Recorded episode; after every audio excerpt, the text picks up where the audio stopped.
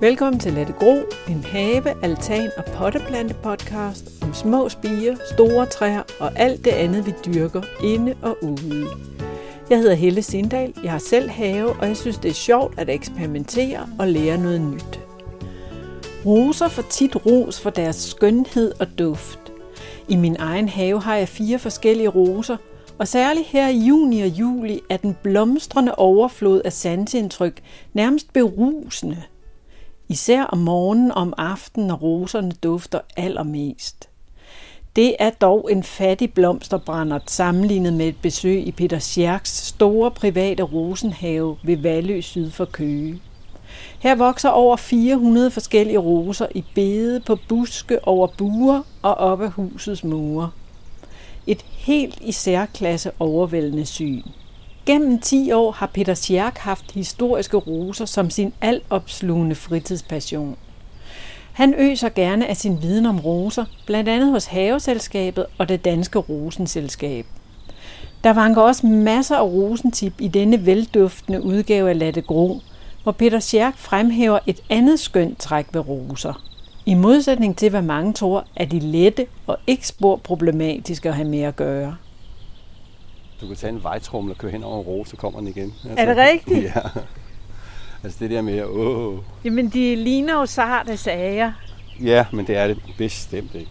Selvfølgelig kan du finde nogle roser, som er totalt umulige, mere eller mindre, ikke? Men dem er der jo ingen grund til at købe. Der er jo over 45.000 forskellige roser, ikke? Så der er ingen grund til at tage de svære, vel? Hvordan har du valgt blandt 45.000? Jamen, det, det er meget simpelt. Fordi det er jo... Øh... Jeg interesserer mig for historiske roser. Og det vil sige, det er roser fra før 1867. Eller man kan sige, at de skal tilhøre en rosengruppe, som er fra før 1867. Og grunden til, at jeg er interesseret i dem, det er, fordi jeg godt kan lide historie generelt. Øh, min hustru er historiker. Det er ikke kun derfor. Men øh, jeg kan godt lide det her historiens vingesus og sådan noget. Ikke? Og så fandt jeg ud af det her med de her gamle roser, at de havde jamen, rigtig, rigtig, rigtig mange af dem havde nogle fantastiske historier gemt i baglommen. Ikke? Nogle af dem sande, andre er sådan lidt sjove og usande, og nogle er helt ude i skoven. Ikke? Men det er altid en god historie, uanset hvad. Ikke? Uh, og så er det jo fantastisk at stå med en rose, som er 1000 år gammel. Ikke? Og så holdt, holdt i live. Ja, og holdt i live ved, at man hele tiden poder på den, ikke? og tager, tager stikling af den, eller hvordan man har gjort det gennem tiden.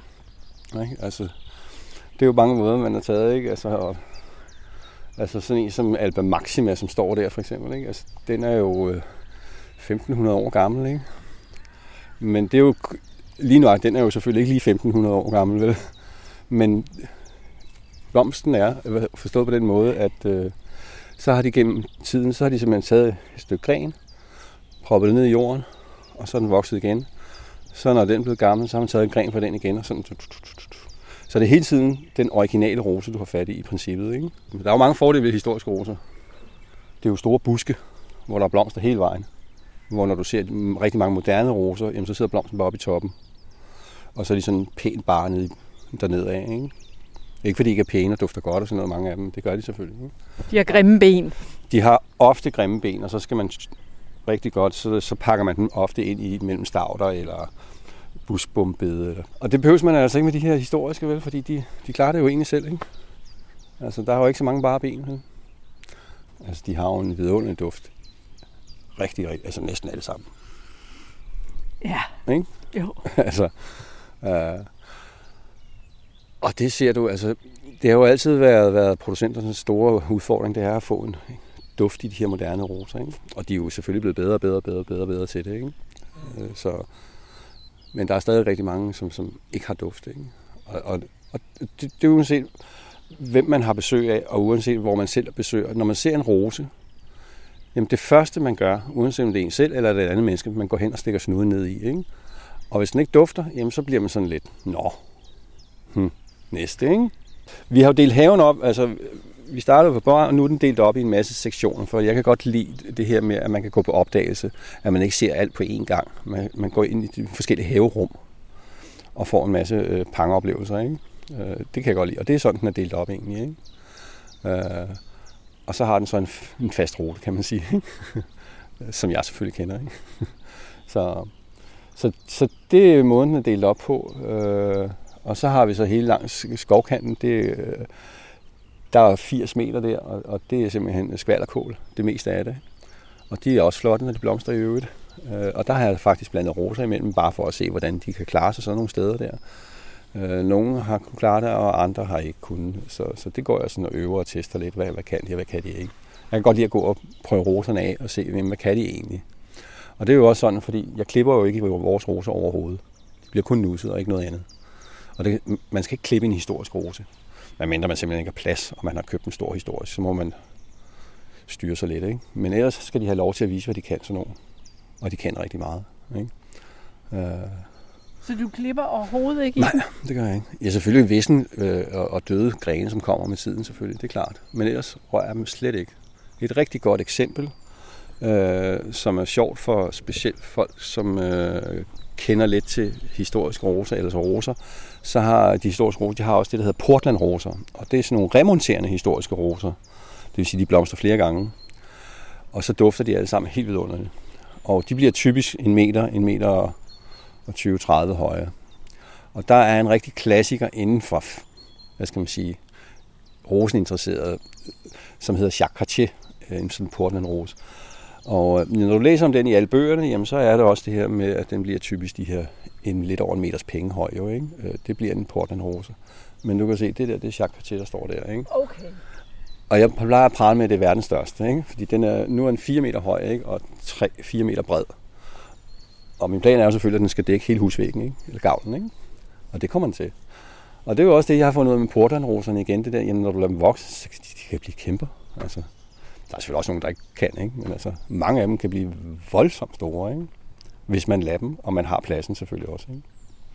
Så, men det skal man altså, når man skal have historiske roser, så skal man øh, i hvert fald lige gøre sig klar over, om man har plads til dem, øh, når man går ud og finder ud af, hvad det er for nogle, man skal have. Ikke? Øh, fordi der er altså nogle af dem, som kan blive rigtig, rigtig, rigtig store. Ikke? Før vi flyttede herud, der, havde vi, øh, der boede vi inde i Køge, øh, og der havde vi et lille, lille stykke have, hvor vi lavede et enkelt lille rosenbed. Det var så fruen, som plejede det. Hun øh, præsterede så, det var så selvfølgelig ikke hendes skyld, men hun skulle øh, give den noget gødende, noget spray. Øh, og øh, så har hun fået noget af sin mor, og så sprayede hun det. Ud. Problemet var bare, at det var Roundup. ja, altså det var lidt, hun var jo grædfærdig, ikke? Ja, det er klart. Nå. Og det var jo også, ikke? Men så og, det, og det virker, Roundup? Det virker, kan jeg helt så sige. Uh, men så flyttede vi jo herud, og, og som jeg nævnte tidligere, jamen det var jo en stor barplet. Uh, og uh, der skulle jo ske et eller andet, ikke? Og jeg har jo altid sådan haft grønne fingre, uh, men det har bare aldrig sådan rigtig givet sig til udtryk sådan på den måde. Uh, måske mere fordi jeg har travlt med arbejde, og vi har altid har boet inde i byen og sådan noget, ikke? Så jamen altså, ja, det er jo sådan, sådan set nogle lige pludselig, så, så bryder det ud i lys lue, ikke? Og så skulle vi plante nogle planter, og så lavede vi et bed, og så kørte vi ned til planteskolen og ned til Tyme. Og øh, jamen, så købte vi bare roser, faktisk. Øh, og det var fordi, man skal jo have en rose, ikke? Øh, og så købte vi bare nogle tilfældige roser. Øh, og herunder faktisk Jacques Cartier, som jeg nævnte tidligere. Og øh, da vi så så den blomstre og duftede til den og sådan noget, ikke, så, så tænkte jeg, hold da op, det var da fantastisk. Uh, og så tænkte jeg, det bliver jeg nødt til. Jeg bliver nødt til lige at læse om den. Hvad er det for noget, det der? Ikke? Og så gik jeg ned på biblioteket og lånte en bog om roser. Jeg, jeg gik ikke efter nogen specielt. Jeg gik bare hen til det der, øh, den reol, hvor de havde hyldemeter med roser. Og så tog jeg simpelthen bare en bog om roser. Uh, og tilfældigvis fik jeg fat i en bog om historiske roser øh, skrevet af Torben Tim faktisk. Og da jeg havde læst den, jamen så var jeg jo solgt, fordi øh, et, det er jo mand, han skriver fantastisk. Han kan virkelig forstå og formulere sig sådan. Så ja, det skal man selv læse sådan noget. Ikke? Uh, men det er i hvert fald rigtig godt beskrevet, uh, den måde, han taler om de her historiske roser og fortæller om, om, om dem, han nu har i den her bog. Ikke?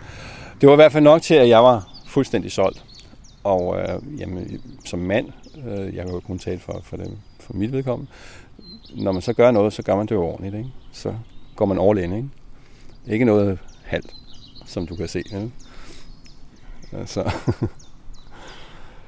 og så tog det fart, ikke? Øh, det samme med rosaret, som jeg kalder det, det hele det her. Ikke? Jamen, det startede med den der. Den stod der helt alene i et lille rundt bed, Ikke? Altså, når man ser billederne fra den gang, ikke? jamen, så hold det op, ikke? Forskellen. Så, og der sker jo noget hvert år. Altså, der sker et eller andet, så finder jeg på noget, ikke? Hvad, hvad finder du på i år? Jamen, altså, fruen, hun siger jo hvert år, nu skal du ikke grave flere huller i haven, vel? Nej, nej. Og så laver jeg et nyt bed, ikke? så min plan er jo også at have alt, hvad der er af historiske roser i hele verden fra før 1867. Ikke? Men jeg, jeg nærmer mig faktisk. Øh, jeg mangler ikke så mange, som jeg har gjort, og forstå på den måde, jeg mangler måske 200. Så har jeg alle sammen. Roser er nogle virkelig robuste væsener. Ikke? Øh, jeg kan godt lide at gå rundt og sige, at rosen er havens nemmeste plante. Ikke? Og det er der jo mange, der så modsiger mig selvfølgelig. Øh, men det er jo også lidt afhængigt af, hvad du vælger. Og sådan noget, ikke? Altså, de historiske roser er jo yderst taknemmelige. Ikke? De fleste af dem i hvert fald. Ikke? du kan selvfølgelig godt finde nogle grupper, som er meget, meget, meget svære. Ikke?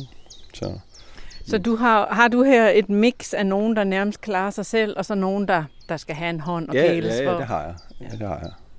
Altså alt det, man kalder øh, øh, alba-roser, centifolia-roser, damask-roser, øh, det er nogle virkelig stærke og robuste roser, øh, som i princippet kan klare sig selv. Øh, når der er gået tre år, så har de sat så dybe rødder, at, at de selv kan finde vand og sådan noget. Ikke? Selvfølgelig, hvis du planter dem i, øh, i ren sand, for eksempel, det, det dur jo selvfølgelig ikke, øh, fordi der løber vandet direkte igennem. Og, og har man ren sandjord, jamen, så er man tvunget til at blande noget ler i øh, og, og behandle jorden. Ikke? Hvis man har ren ler, ligesom jeg har her, så er det, så er det ren guld. Forstået på den måde, at ler det holder på alle mineraler og alt sådan noget. Øh, der er så en lille ulempe engang, men det er, at det holder også på vandet. Så så vandet ikke kan løbe fra. Og hvis der er noget, roser ikke kan lide, det er, så er det at stå i vand. Det er sådan set en af de få ting, roser slet ikke bryder sig om. Så rådner de simpelthen. Ikke? Så hvis man bor ved et moseområde, øh, så skal man finde noget andet end roser. Ikke? så hvis man skal vælge roser og ikke har roser i forvejen, så er det værd at læse på det der med, hvad kan denne her rose, hvad trives ja, det er, altid, det er altid en god idé. Ikke?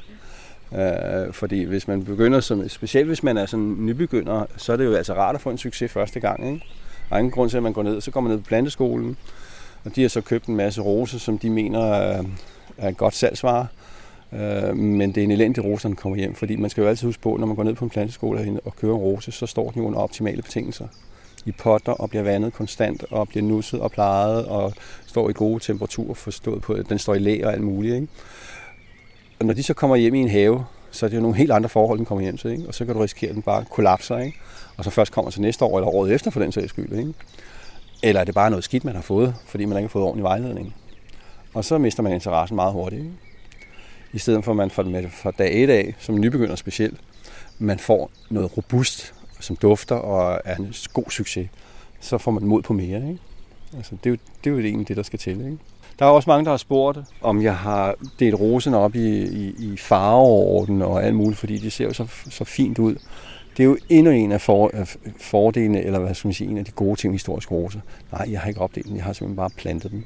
Men de historiske roser, deres farver passer faktisk så godt sammen, så, så du tror næsten, at man har farve sammensat dem, men det har man altså ikke.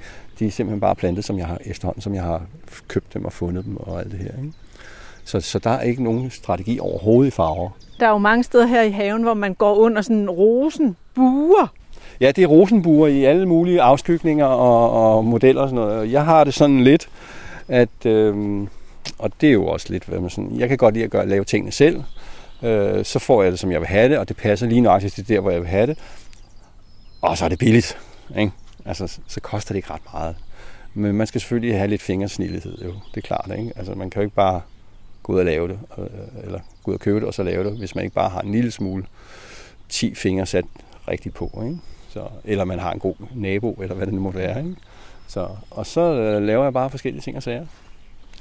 Så øh, hjælper roserne lidt på vej. Ja, fordi de der store slynger klatreroser, de, de skal jo have et eller andet at, at komme op af. Ikke? Altså, de hedder jo slynger klatreroser. Øh, det er jo ikke fordi, de hverken kan slynge eller klatre overhovedet. Det er jo ikke ligesom en, en, en blåregn, som har sådan nogle øh, arme, som faktisk øh, registrerer, hvor der er noget, den kan hive fat i. Det har rose jo ikke. Den har kun tårne. Og så vokser den. Fordi alle slyngeroser, de er jo fra naturens side, så er det så kravler de op ad klipper eller hen langs jorden, bare sådan noget, ikke? og så ligger det sig oven på hinanden. Og så hvis det får fat i et eller andet tårn, jamen så holder den jo fast, og så ligger det sig ovenpå der. Så, så for at få roser op i luften, eller hvor man nu vil have dem til at være, jamen så skal man selvfølgelig hjælpe dem på vej. Ellers kommer de aldrig derop. Øh, men når man hjælper dem på vej, jamen så kan de kravle 40 meter op i noget. Når jeg kigger på dine underarme, så undrer jeg mig over, at de ikke er revet. Øh... Revet op? Ja. Ja, yeah. det er de også en gang imellem. Det er de. De er det specielt to perioder. Og det er lige øh, efter vinteren, hvor man ligesom øh, renser op og sådan noget, øh, og gør klar til foråret. Og så er det efter hovedblomstringen, hvor man skal have fjerne øh, røddene og afblomstret og knopper og alt sådan noget øh, der. Og så måske også lige i det sene efterår, hvor jeg lige lukker ned. Det er en af de tre perioder, hvor, hvor du ikke kan se min arme for bare riser. Ligesom det har været en katkilling, man har leget med, ikke? så, men det er altså, værre er det altså ikke. Selvfølgelig får jeg nogle gange med, ikke, hvor jeg råber, så du kan høre det helt ind i kø, ikke? Øh, hvor jeg banner og svogler, fordi jeg har, lige har stukket et blommen ind i en torn, ikke? fordi der er altså nogle roser, de har jo nogle torne, så du tror, det er løgn. Ikke? Altså, det er jo dolke, ikke? Historiske roser og moderne, moderne roser, skal roser. de behandles meget forskellige, eller? Øh, både ja og nej. Øh, det er jo igen det her, øh, fordi der er nogle producenter, som laver nogle øh, fantastiske moderne roser, som opfører sig som buske, som er buske, øh, og, og som kan behandles mere eller mindre som en historisk rose, både robusthed og, og med vandingen, som jeg tidligere nævnte, og sådan nogle ting. Ikke? Øh, og så er der andre øh, moderne roser, som, som kræver virkelig omhyggelig pleje, øh, for at de skal yde deres bedste. Ikke? Og pleje, er det gødning, klipning? Det er vand og gødning og klipning, øh, og beskæring øh, og nusning og alle sådan nogle ting der. Ikke? Mm-hmm. Den der nusning, du taler om, hvad ja. er det? Kan vi prøve at nusse på en rose, du Jamen, så fortæller om? Rose, det, er jo meget, det er jo meget simpelt, når man ved det selvfølgelig. Men altså, det er jo, at man går og fjerner øh, afblomstret. Altså, når, når den er, en, en blomst er ved at være færdig, jamen så, så nipser man den af. Sådan der, ikke? Øh, og er der en lille vissen gren, så fjerner man den, eller er der en gren, som stikker voldsomt ud et eller andet sted, jamen så kan man lige klippe den af, sådan, så den har stadig sin, sin, sin form, ikke? Øh, eller hvis der er lidt rosenrust eller et eller andet, så kan man lige fjerne det og sådan noget, ikke? Hvad er rosenrust? Jamen, øh, det er sådan noget orange. Øh, det er sådan en svamp. Og det, øh, den er meget nem at se. Den, men den starter sådan set i, øh, ja, i marts måned, kan man begynde at se nogle, nogle små øh, pletter på bagsiden af bladene, og så sidder der sådan nogle små, øh, så ender det med, så sidder der sådan nogle små, øh, hvad skal man sige, øh, orange puder øh, på, på, på stilkene. Og de her puder, de ender så med at sprede sig ud til bladene, som så får pletter og, og bliver gule og simpelthen visner og falder af. Og sådan en som Alba Maxima der, den er en rigtig svinepels, som jeg kalder den for, fordi den elsker at få, øh, hvad hedder det nu, øh, rust. Jeg prøver at vise dig det. Nu kan jeg selvfølgelig sikkert ikke finde noget, fordi jeg skal vise det. Jo, for søren der. Kan du se her, ikke? Så sidder sådan noget der, ikke? Oh, det ligner sådan noget orange støv nærmest. Ja, det er sådan noget, det ligner støv, ikke? Og det er sådan nogle små puder, og det spreder sig. Og det, og det er faktisk øh, lige rusten her, det er sådan, hvis jeg tager det på fingrene, og går hen og rører med en anden rose, så kan jeg smitte den i løbet af et splitsekund faktisk. Så, så effektiv er den øh, svampesygdom der. Ikke? Så hvis man gerne vil forebygge mod, mod øh, hvad skal man sige, øh, de her svampesygdomme, altså stråleplet og rust og sådan nogle ting der, så er det en, en, en ganske udmærket ting, altså en rigtig god ting, øh, og allerede i marts måned lige give en omgang med øh, atamon og brun, eller, og brun sæbe og så noget vand, øh, og så sprøjte sin rose med det. Øh, og, øh, og så gør man det igen øh, lige inden de går i, i blomst. Fordi så har man forebygget rigtig godt. Er du fuldtids haveejer, eller? Nej, jeg har, jeg har fuldtidsarbejde. det er der mange, der spørger om, ikke? Og øh, i de sidste 20 år har jeg jo arbejdet med, med store Microsoft-økonomisystemer, øh, hvor jeg øh, sælger dem og rådgiver omkring og sådan noget. Ikke? Øh, både ind- og udland og sådan noget. Øh, så, Så det er jo det, og når jeg siger det til folk, jamen så, åh, det er jo lidt noget helt andet end rosa, ikke? Og det er jo også lidt sjovt, når, når jeg sådan øh, sidder til møder med, øh, med, med virksomheder omkring deres øh, projekter og sådan noget. Ikke? Og mange gange er det jo store projekter, ikke? Altså, og så sidder man måske lige og smalltalker lidt og sådan noget. Og så er det jo så sådan, at, øh, at det, i de sidste, i hvert fald de sidste 10 år, har det jo været hypermoderne at bestige Mount Everest, eller cykle 48 Ironmans, eller ja, dykke to kilometer ned i undergrunden, eller hvad det nu er for et eller andet. Ikke? Så, så alle cykler jo, ikke? mere eller mindre. Ikke? Og når jeg så fortæller dem, jamen det gør jeg ikke. Jeg arbejder med historiske roser. Så bliver der som regel lidt tavs omkring mødebordet, ikke? fordi de ved ikke helt, hvordan de skal reagere på den, vel? uh, men det er, det er sådan en sjov døråbner, fordi de synes jo, det er lidt morsomt også. Ikke? Jeg får min mission i haven. Ikke? De får den ude på landevejen. Uh, resultatet er det samme. Ikke? Men nogle timer om dagen må du da bruge på haven. Jeg bruger al min fritid. Øh, det vil sige, når jeg kommer hjem fra arbejde, direkte i havetøjet og ud i have. Og i weekenderne også. Ikke? Fordi det er også der, jeg stresser af. Når jeg graver et hul i jorden, så slapper jeg af. Og så er det uanset, hvor hårdt det er at grave det her hul. Det er, hvordan jeg... Altså, jeg kunne lige så godt have siddet øh, ved en å og, og, og medfisket og siddet og bare filosoferet. Eller jeg kunne have bestiget Mount Everest, eller hvordan man nu vælger at gøre det. Jeg gør det bare ved at grave et hul i haven. Det er sådan, jeg slapper af sidst på vinteren, ikke? Altså, så, så gør man jo sådan set klar til foråret, ikke? Man får fjernet det sidste, hvis man har noget øh, rå, hvad skal man sige, gamle blade liggende, og visne pinde, og døde grene, og jamen, alt, hvad der ikke skal være der, hvis man kan sige det sådan på en, på en nem måde, ikke? Det, det får man lige fjernet. Og så, øh, hvis man er rigtig sød ved sine roser, så får de lige en, en gang øh, hestegødning. Den kan man også give, øh, øh, når roserne er faldet i søvn øh, altså det vil sige efteråret, ikke? når de går i hi. Fordi altså, roserne går jo i hi om vinteren, så sover de. Det vil sige, at der er ikke nogen saft tilførsel eller noget som helst. Og det vil sige, så kan det i princippet være 30 grads frost. De er fuldstændig ligeglade.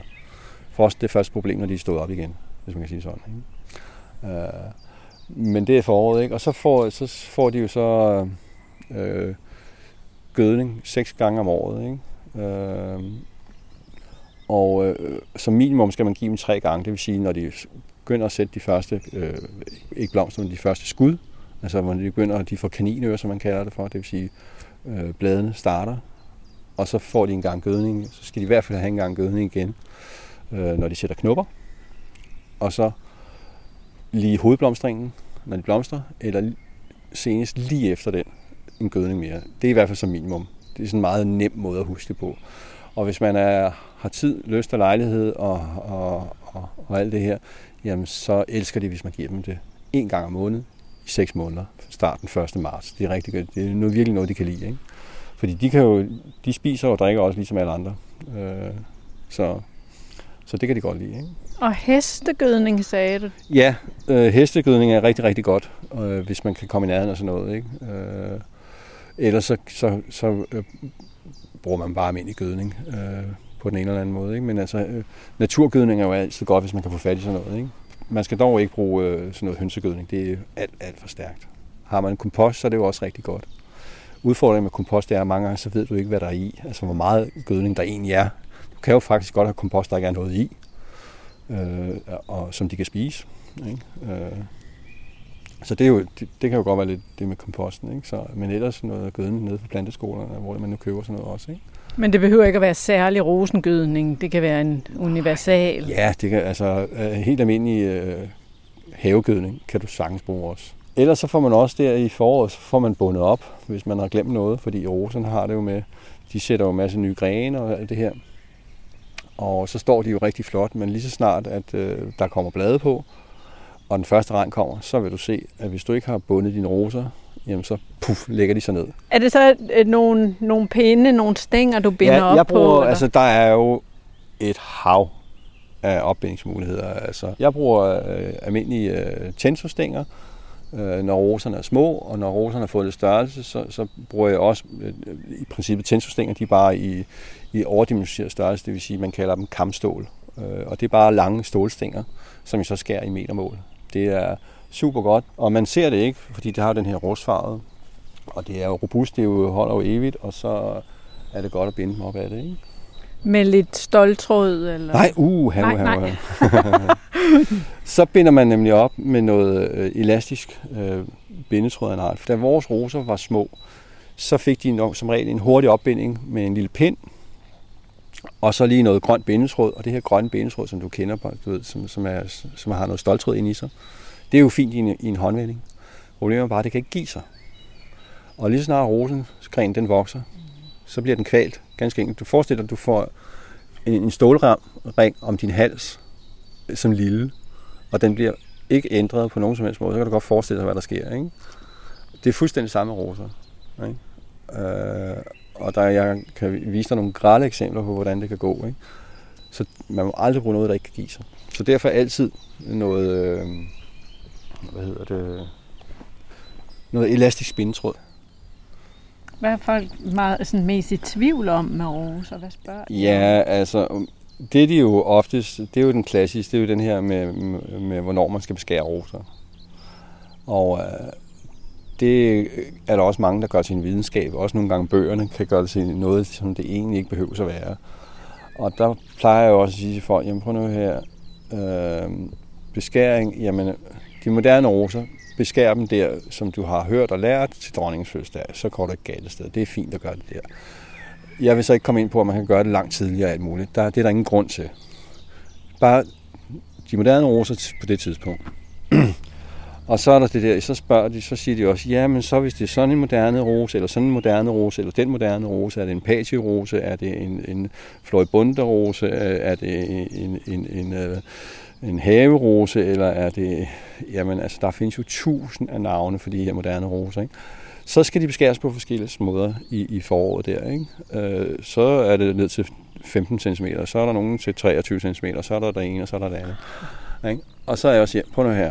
Har du en moderne øh, storblomst, altså en rose, en storblomst, som ikke er en busk, så klipper du den bare ned til 20 cm over jorden. Færdig bum er det de her store, altså hvis det er ren storblommer, så kan du godt, hvis du har lyst, så kan du bare skære dem ned til det halve, hvis du gerne vil have dem lidt op i højden. Og der lærer mig at gøre mere ud af det, hvis det er det. Og historiske roser, jamen dem skal du slet ikke skære i, så det er ikke noget problem. Nu så du bare, hvis der er nogle grene, som sidder lidt forkert, eller der er noget, der dødt. Ikke? Uh, skal du beskære i en historisk rose, så gør du det lige efter blomstringen, når den er færdig med blomster. Det vil sige, det er august måned, og ikke i foråret. Det er det. Og hvis du er i tvivl om, at du har en buskrose, som man ikke beskærer i, så er det meget nemt. Du kigger på din rose. Hvis du synes, det ligner en busk, så er det garanteret en buskrose. Den er rigtig god. Ikke? Øh, en af mine sønner havde øh, på et tidspunkt den vane eller uvane at tisse på et sted i haven, hvor der stod en rose. Er det godt eller ondt for rosen? Ved du hvad, jeg har aldrig fået det spørgsmål før, men jeg kan ikke forestille mig, at det har, har nogen skade til. Jeg har sådan set selv gjort det, men det var for at få fjern rådyr, fordi jeg har jo også prøvet, øh, specielt det her med rådyr, når vi taler skadedyr. Øh, rådyr er jo det værste for roserne, fordi det er jo ren slægbutik for dem. Og de kan, sådan to rådyr, jamen de kan rip øh, jamen, 1000 kvadratmeter knopper på et splitsekund, ikke? Og det er altså kedeligt.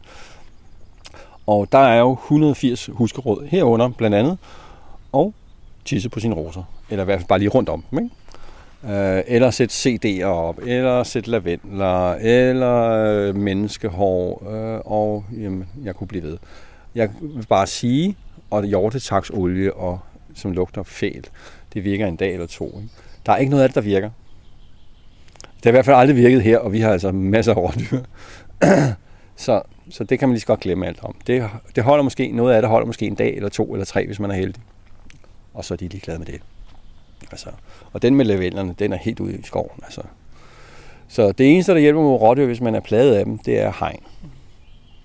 Og så kan jeg så sige med sådan noget rådyrhegn, det er for dem, som har det problem, det er, at du behøver ikke have 180 cm, som der egentlig skal til for at holde rådyr ude. De kan jo springe over et hegn næsten på 1,80 meter. Ikke? Men altså, vi, vi har hele vejen rundt, har vi 1,10 meter. Og det er så nok til at holde dem ude, når vi bor her fast. Hvis det er, en, hvis, hvis det er øh, sommerhusgrunden eller et eller andet, så skal du have 1,80 for at holde dem ude. Fordi der er du ikke så tit, der er, der er fred. Men når du bor der fast, så er 1,10 meter rigeligt. Fører du logbog over dine roser, eller? Jeg fører logbog i den forstand, at jeg har et kæmpestort Excel-ark, hvor jeg har indskrevet alle roserne, hvornår de er fra, hvem der er forædlere, og hvor de står hen i haven. Og, ja. Altså, du vil ikke kunne fjerne en rose fra den her have, uden jeg vil kunne se det. Lad mig sige sådan. Så jeg fører en form for logbog. Men jeg, fører, jeg startede med også med at føre, hvornår de blomstrede. Men det fandt jeg hurtigt ud af, at det kunne jeg lige så godt glemme, fordi det er kunne hjælpe mig forskelligt fra år til år. Hvis man gerne vil have roser, så skal man bare gøre det. Og man skal ikke være bange for dem. De er på ingen måde besværlige. Øh, bare sørg for noget god rådgivning, hvis du ikke har den fjerneste forstand af roser. Så spørg rosenselskab eller haveselskab eller din planteskole. Så skulle de meget gerne kunne give dig bare nogenlunde en god øh, rådgivning. Så er det altså bare at, at, at hoppe ud i det. Altså fordi du kører en rose, så skal du ikke være ops på den øh, 24-7. Altså, den kan godt klare sig selv. Ikke? Og man kan aldrig nogensinde klippe en, klippe en rose og så dræbe den. Du kan ikke beskære en rose i stykker, altså slå den ihjel. Det skal man huske, når man forsøger selv at beskære. Når man så står der med saksen og skal gøre et eller andet med sin rose, så skal man ikke være bange for det. Det, det der højst kan gå galt, det er, at øh, blomsten kommer lidt senere, eller den først kommer til næste år. Øh, du kan ikke slå en rose ihjel på den måde. Det kan du simpelthen ikke. Så, og det var igen det der fra starten af, jamen du kan køre over med en damptrummel, øh, du kan knække alle grenene ned til jorden, kommer, kommer den igen til næste år. Ikke? Så lad, lad, vær ikke bange for dine roser, heller ikke de moderne, og klippe i dem. Altså, det, det skal man ikke. Og så var der jo lige det der med de mange gode, mere eller mindre sande historier, som var en af årsagerne til, at Peter Scherk har kastet sin kærlighed på historiske roser. Lad os høre en enkelt af dem. Vi har en rose her, som hedder Great Western. Den er i knop nu, den er ikke i blomst nu. Dufter dejligt. Og den har jo en, en rigtig sjov historie, øh, fordi det er jo sådan, at øh, man kalder den også for strandingsrosen. Og det gør man, fordi at i starten af 1800-tallet øh, øh, fandt man den op på den jyske vestkyst, hvor den voksede øh, øh, nede ved, ved, ved, øh, hvad skal man sige, ved vandet dernede omkring. Og øh, det gjorde den simpelthen fordi, at, øh, og det er jo der af navnet Strandrosen, at der var et skib, der hed Batavia, som kom ned fra Middelhavet og skulle levere en masse varer op til Norge, op til Larvik. Men på vejen derop omkring ved den jyske vestkyst, forliser det her skib. Og det vil sige, alle rosenfrø og øh, hvad de nu ellers havde af, af, af hvad hedder, øh, kolonialvarer på det her skib, det røg ud i havet. Og de her rosenfrø, de drev sig ind på, på kysten og såede sig selv. Og det er så derfor, man kalder den for strandingsrosen. Det, der så er lidt sjovt ved den her historie, det er jo, at øh, jeg sidder så til et foredrag for nogle år tilbage med en, en yderst kompetent øh, ung kvinde fra Sverige, som også er øh, rosen-entusiast, øh, som øh, også rejser ud i verden og for at finde historier om roser. Hun fortæller så, at i Sverige, der har de, så, så viser hun nogle lysbilleder, og så viser hun lysbilleder af, af Great Western, og siger, så har vi den her, som vi her over i Sverige kalder for strandingsrosen. Og så bliver jeg jo lidt op, nå, jamen det var da sjovt.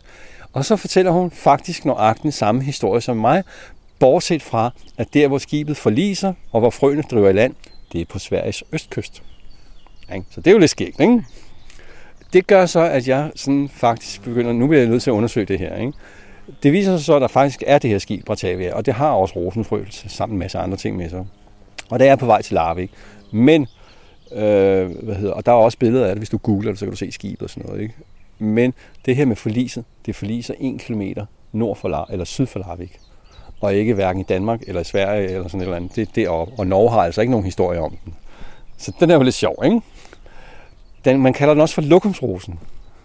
Og det er simpelthen fordi, at øh, over i Jylland, i tidernes morgen, så plantede man den rundt om klosetterne ude på, på, på engen der, hvor man havde sin, i gamle dage, der, der gik man jo derud, når man skulle på toilettet. Og der duftede ikke altid lige godt. Så når man plantede den, jamen, så kunne den fjerne den værste lugt. Derfor kalder man den også for lokumsrosen, som måske er et mindre flatterende navn. Ikke? Hvis du vil vide mere om Peter Scherks have og alle roserne, der vokser i den, så kan du kigge på hjemmesiden græsmosehus.dk. Her kan du også se, hvordan haven har udviklet sig fra bar plæne til frodig park. Det danske Rosenselskab står bag Rosens uge, som fra sidst i juni og ind i starten af juli har arrangementer over hele landet hos private, på planteskoler og i parker. Rosenselskabet arrangerer kurser, rejser og alt muligt andet for, for rosenentusiaster.